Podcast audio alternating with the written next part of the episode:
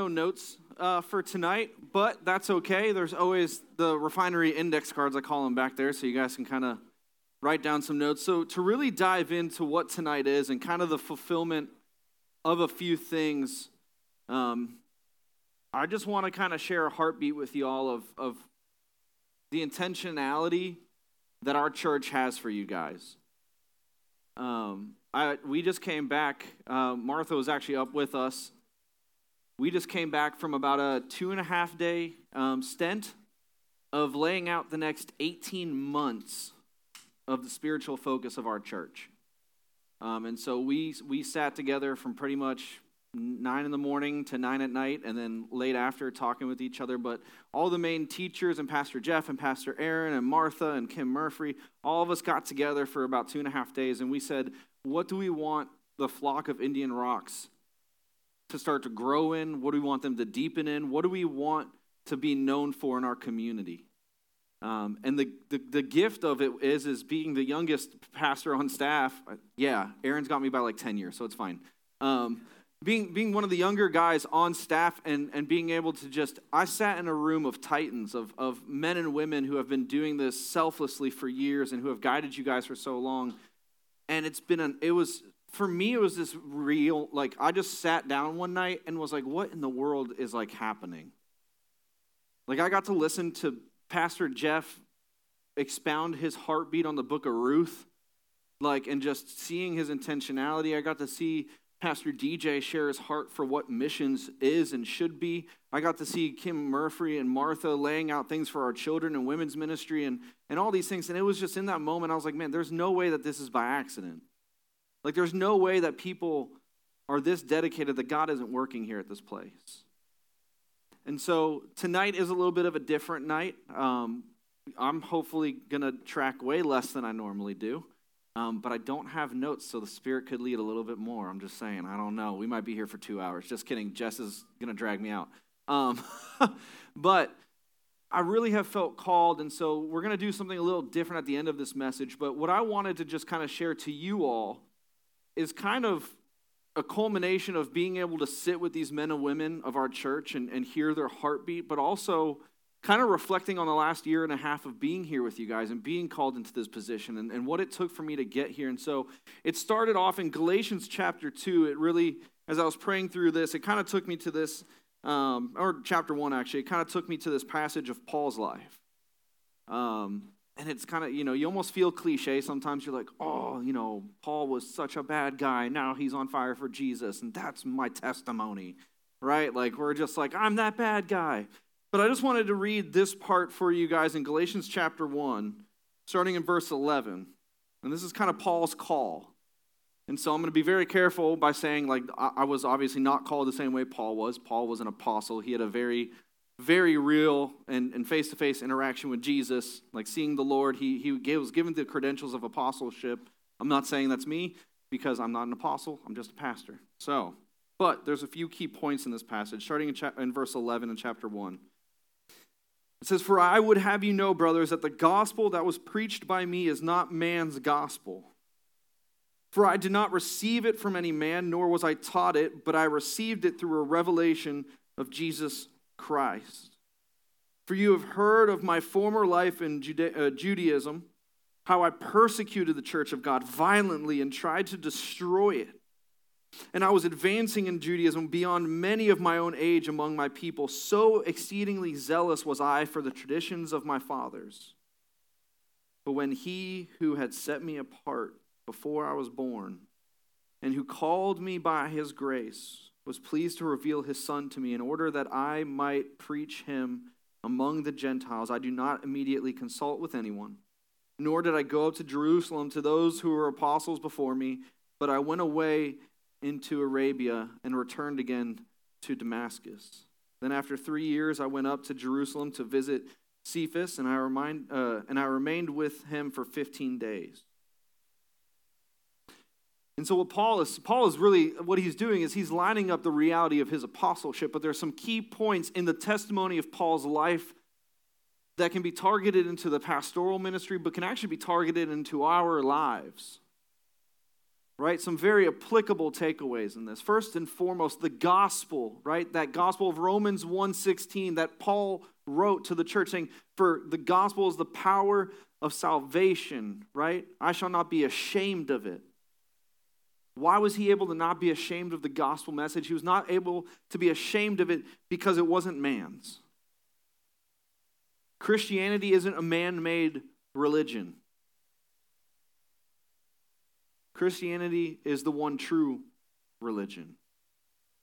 And that is why I say it here up on stage, and I'll say it, uh, it might even end up on my tombstone at some point. But it is not just relationship, it is religion with relationship. That's why I don't like the saying where it's like, it's not religion, it's relationship. It's, bo- it's we're, this is the only true religion that offers genuine relationship. Jesus says it. What is the purest form of religion? To take care of the widows and orphans and to not be defiled by this world. So Jesus is saying there, there is worship. We're called to be living sacrifices. There is a worship element in our life. There is something that we are surrendering our lives to. There is something we are dedicated to. There is something that we worship. There is a liturgy to how we have church. There is a structure within God's family. There is a very religious aspect to it but it can only become real to us via the relationship.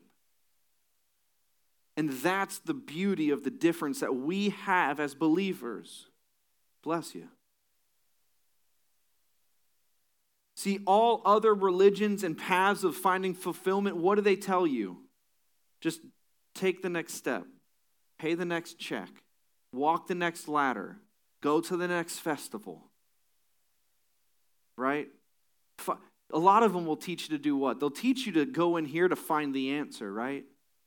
Just go in, go, go into your heart, go into yourself. When, when things get hard on the outside, dive deeper in.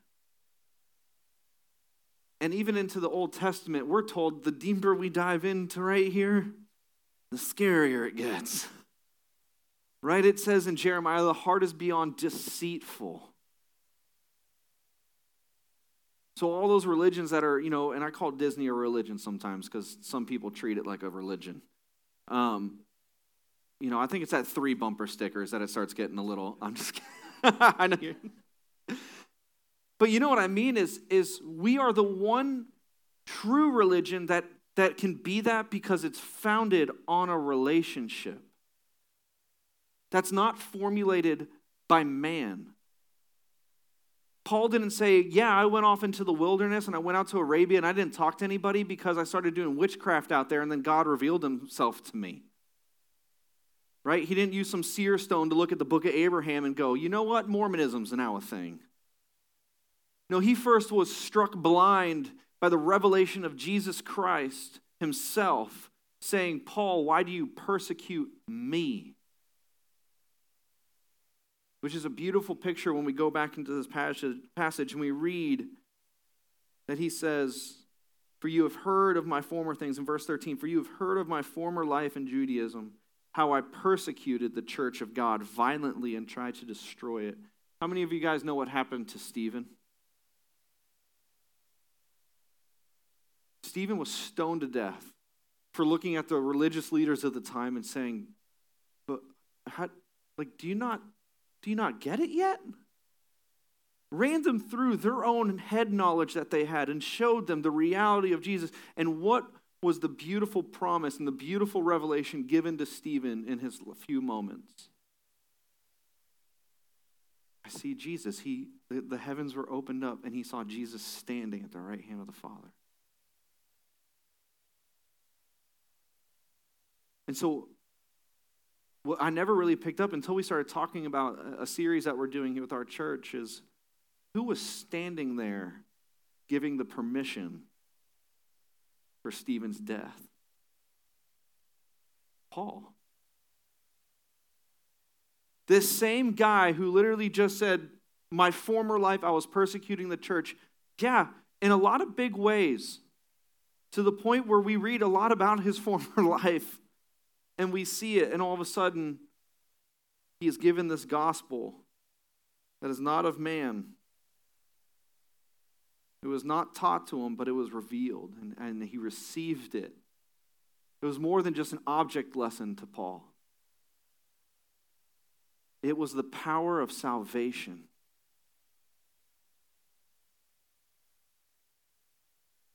And so, as we think of things tonight, as we, as we kind of think around this reality of, of this, this preaching retreat I just talked about and the church and leadership, see, a lot of scripture is about leadership. A lot of scripture is also about servanthood. And that's one of the most beautiful terms that we can have as believers is servant leadership. To not esteem ourselves above others. Right? Paul's, again, another champion of it. In his letters, he writes, you know, do not esteem yourself, but, but put the thoughts of others first, press them first, while exceedingly doing that to the family of faith. He's like, man, give, give love to everybody, but you know what? Make sure that we are loving our eternal family. Because if you can't love your eternal family, how in the world can you go love a sinful world?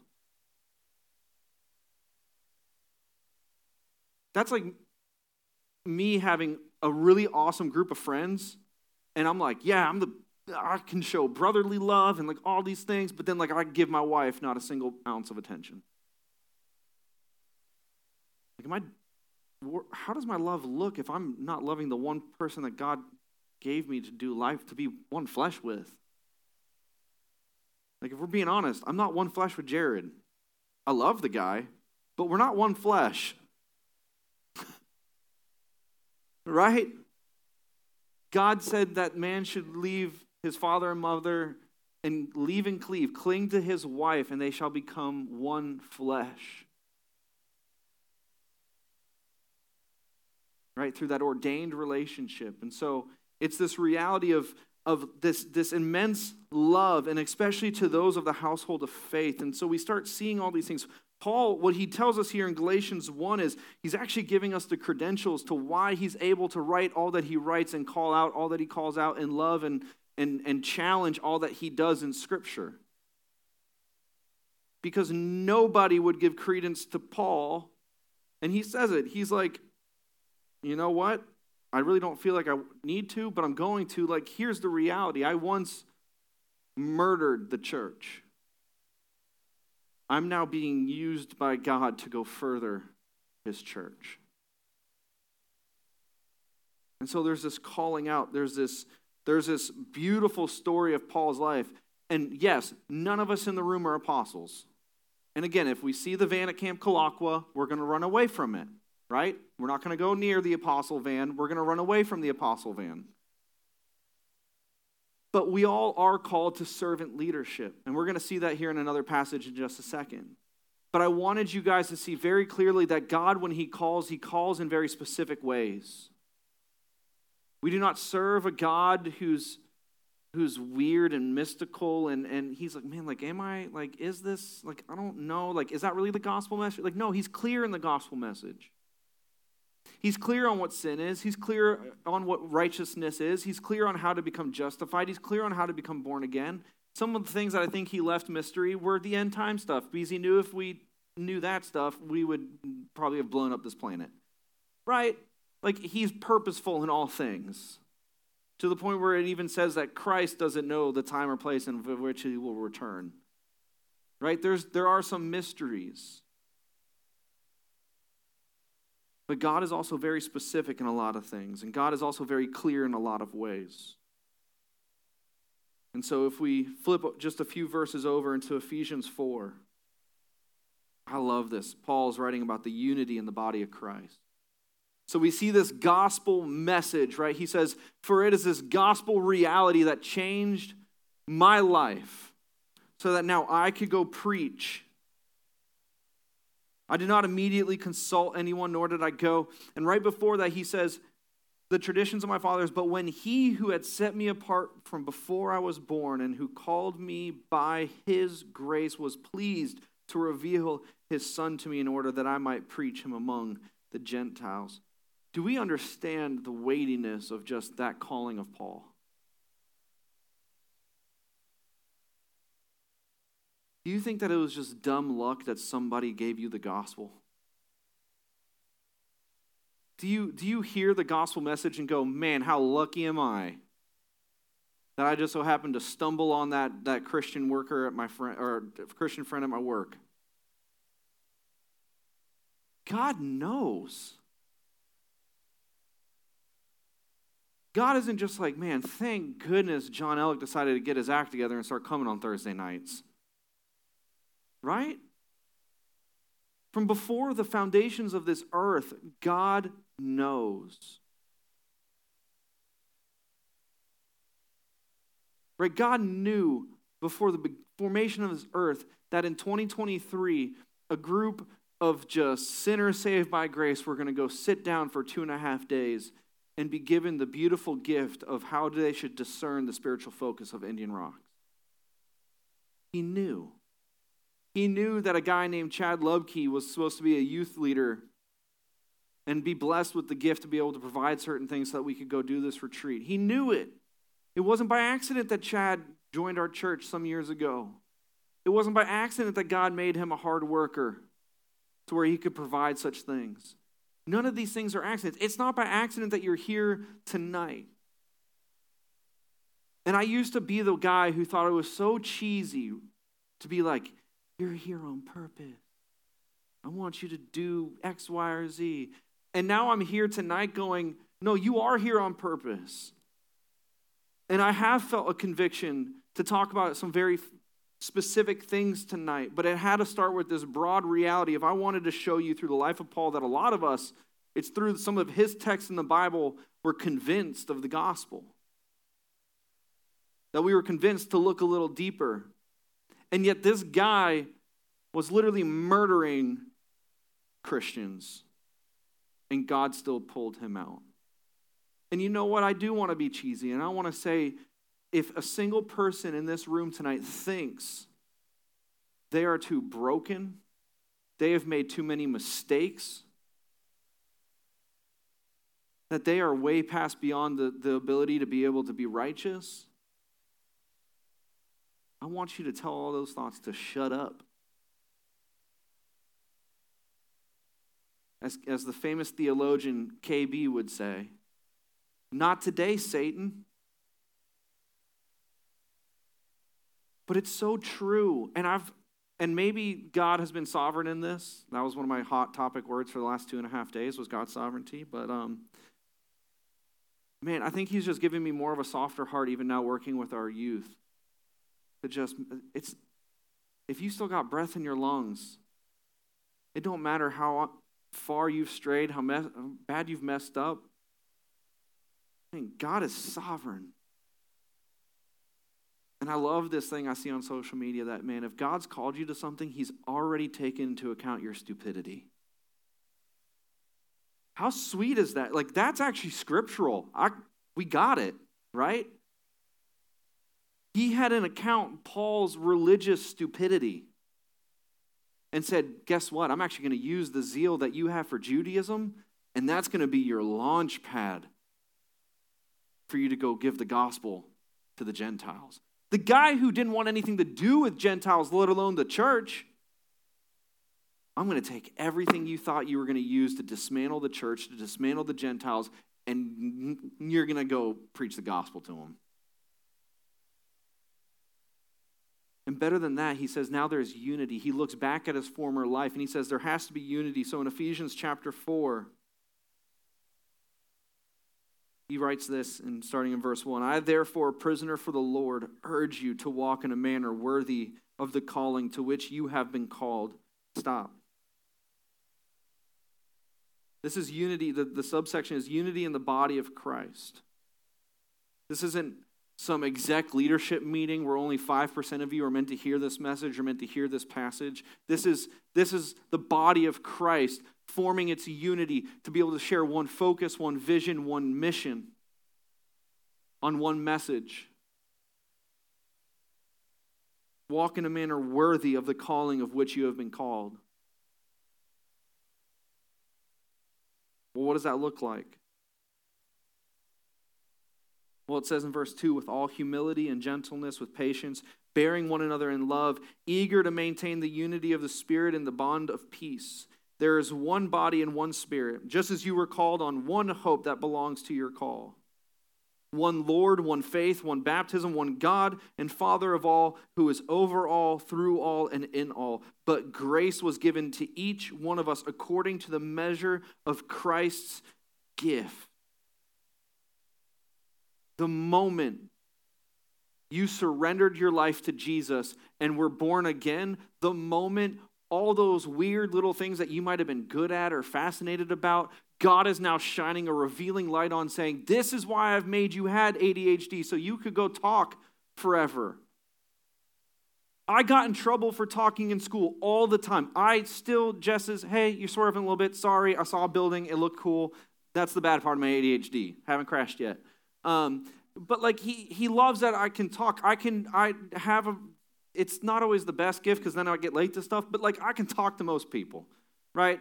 It just it was a gift I had that was not always used the best in school, right? Because you're the kid who's like, Mitch, move your desk up against the wall. Everyone else is like in the middle of the room. I'm like over here, right?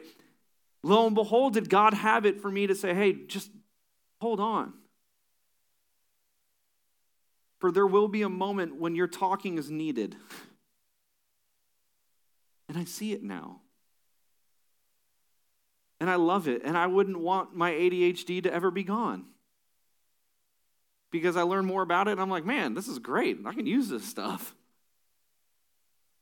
It was a little hard sitting for like 12 hours at once. I was up and eating, and yeah, it wasn't good for my for my snacking. I ate a lot of chips. Um,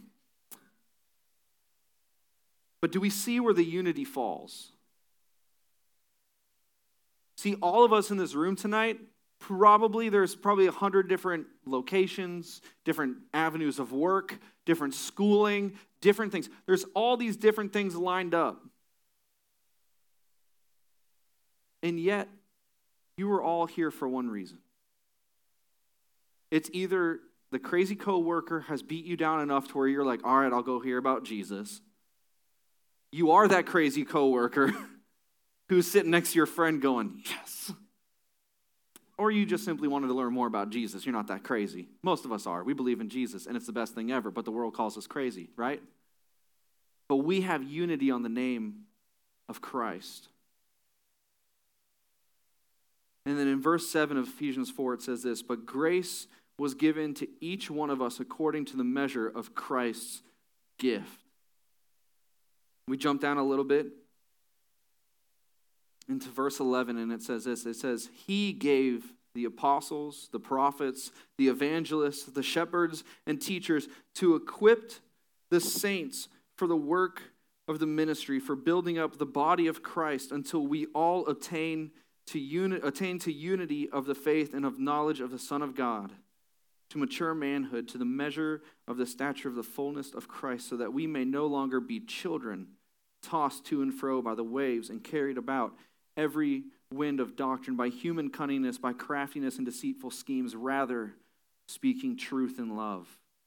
We are to grow up in every way into Him who is the head, into Christ, for whom the whole body joined, held together by, the, by every joint with which it's equipped, when each part is working properly, makes the body grow so that it builds itself up in love. I want all of you to know that you signed up not to be your own anymore. The moment you surrendered your life to King Jesus is the moment you finally took on your authentic self by saying, I don't belong to myself. Right? The moment you surrendered your life to Jesus, you gave back to him what was already his to begin with. If you accepted the gospel and you're like, this is great, I don't have to go to hell, and you just keep living the way you want to, did you truly get the gospel? Or did you just really like the thought of not burning for eternity, but you still want to sin like Satan? Or did you hear that gospel message of a king who died so that you may live and you said, you know what? That's a king I can follow. That's a king that I could surrender my life to. That's a king I want to serve until the day he calls me home or comes back. Because if that's the gospel message that you heard, if that's what he's been maturing you into, and that's okay if some of you might not fully grasp that moment, right? You might be sitting here tonight going, you know what? I've never actually fully got that. But man, that makes sense of the confliction I felt inside, right? Romans 7. I don't do the things that I want to do, and I do the things that I don't want to do. Right? It's that that man inside the spirit is waging war on the flesh, going, Man, you now belong to King Jesus, but yet this side of heaven, your flesh is going to want to still go be an idiot. And every day we surrender our life to say, God, today is yours. Every morning is new mercies. Every day I, you give me new breath. You give me new mercy. You give me new chances, and you call me yours no matter how bad I mess up. How sweet of a king. How different he is of every leader that we've ever seen in our lives that run countries, run businesses. The name of the game is murder everybody until you get to the top. Don't matter. Climb the ladder and climb over bodies on the way up. Our king laid down his life so that our bodies could find restoration, so that they could find hope. And so tonight I ask, I, I do ask, because I do believe that a call to, to the Christian life is a call to growth as well. It's a call to challenge, it's a call to maturing, it's a call to a life that's never comfortable anymore. It's a life of conviction.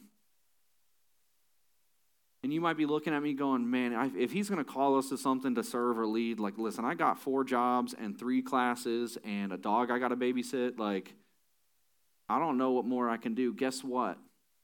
All of those things are great. But you've been called to something higher. You've been called to go out and make disciples in the name of the Father, Son, and the Holy Spirit. You just so happen to be blessed to have a class where you can go live that out. You have a job where you can go share that message. You have a dog owner that you get to go annoy. Right? who you are is greater than what you're doing. And if you're in King Jesus tonight, that's going to speak louder than any job title. That's going to speak louder than any relationship. That's going to speak louder than any accomplishment you ever make in life. Because if you don't understand whose you are, you'll never understand why you are, what you're doing and you've been called.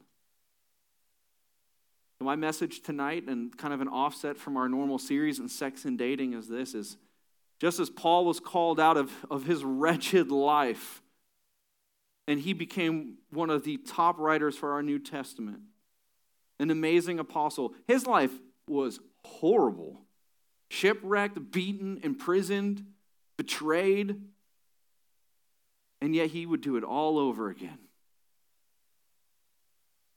to just see one person surrender her life to King Jesus.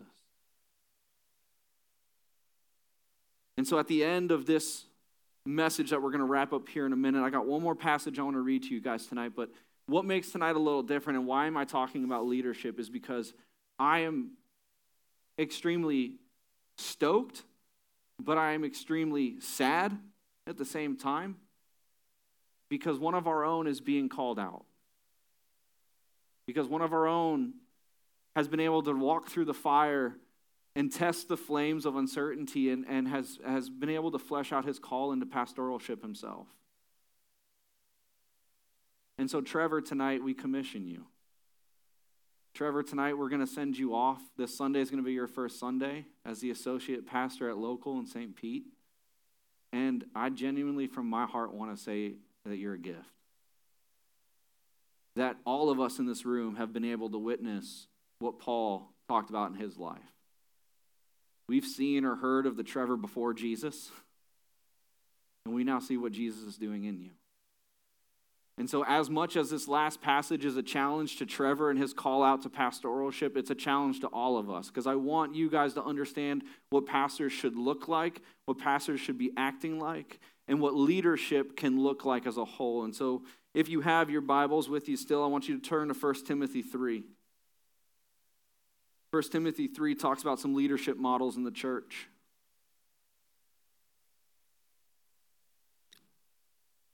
And so as we get there, I want you to, I want you guys to see this. And so Trevor for you specifically, but also for everyone in this room. The saying is trustworthy. If anyone aspires to the office of overseer, he desires a noble task.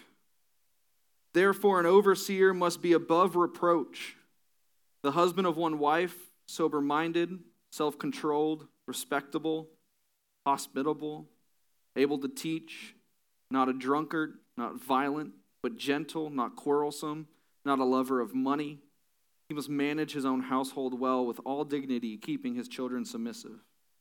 And for if someone does not know how to manage his own household, how will he care for God's church?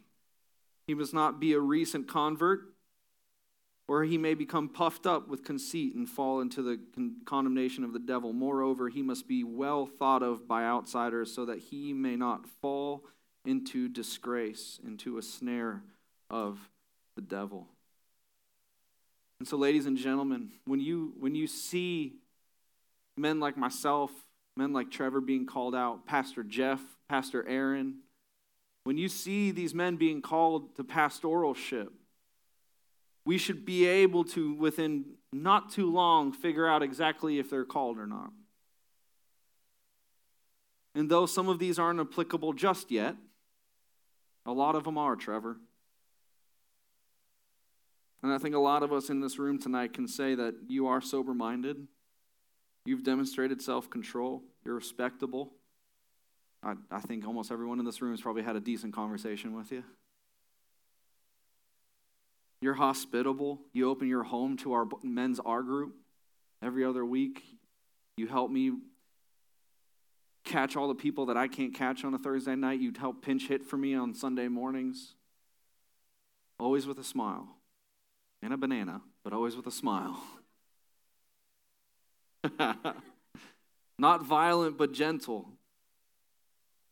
I mean, I, I don't get to see you every second of the day, but man, I've it's always with a with a humble spirit. The difficult conversations are had. It's I've never seen you punch anybody in the parking lot, so I mean that's I mean that's fair. not quarrelsome, not a lover of money. You manage your household well. I was thoroughly surprised, man. Like that apartment's clean, dude. Like it, I was. I don't know if that's applicable per se in this, but it's managed well. Not a recent convert. You're not puffed up in conceit and falling into condemnation of the devil. Uh, Trevor, we we love you, and I and I pray for a lot of good conversations here tonight.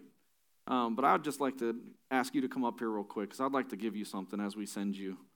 Um, I know from my heart, from Jared's heart, being able to serve with you, from Martha's heart, um, all our leaders in here, um, we just wanted to give you something.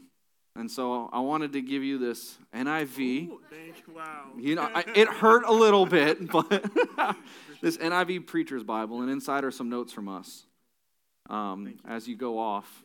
And so, Trevor, we love you. You're welcome. I'm almost done, but I just want to keep Trevor up here and I want to pray real quick. So if you guys can just come pray with us, let's bow our heads and let's just pray for Trevor. Father, God, you've called him out. And yes, he was he's been weighing through it. He's done the schooling. He was a Bible faithful Bible teacher here and a couple other places, God, and, and he's just been seeking you so patiently. And God, you've now led him to a flock. God, I'm so thankful for how He served over our young adults, how He's helped us in youth, how He's how He's plugged into our school as a chaplain and as a Bible teacher, God, doing other Bible studies outside of that, giving up His own lunch just to be able to teach the Bible, God. Father, there are so many things that even I can say about myself that we are not equipped for just yet. God, we're still so new into all of this, and yet, God, you've given him the qualities of one who is called out. And God, as he matures in this, in this walk of a pastor and as he walks into uh, the not so glamorous side of things in that realm and in that flock, Lord, that you give him strength and endurance. that the love for those people will outweigh the phone calls of why did you make this decision? We think it's dumb, or why don't you tuck in your shirt? You know, whatever it might be, God, those phone calls and those emails and those texts are going to come. But so are the phone calls of, hey, one of your youth's dads didn't wake up. We need your help. Those difficult conversations of, of stewardship and accountability are going to come to mind, and he's going to feel alone. He's going to feel targeted, God. And so I pray he takes the time now to build up men and women around him that will hold him up when it feels like the whole church is falling in on him. And God, most importantly, I pray that he remembers that we're not needed. But my goodness, do you call us and you use us regardless? So, God, when he fails, let him fail and then fall right to the foot of the cross. And God, when he is successful, let him throw it all at the foot of the cross. God, allow him to go shepherd well. Allow him to go make more disciples for the kingdom. God, we are so thankful for Trevor and his testimony. We pray that we can celebrate well, that we can just be with him tonight and hang out and, and not abandon him. God, I pray that all of us will text him and call him, and when we see him or if he stops by on a Thursday night, God, that we will just be so stoked to motivate him and push him and help him to just keep going. Lord, we love you. We thank you. We pray this all in your son's name, Jesus. Amen.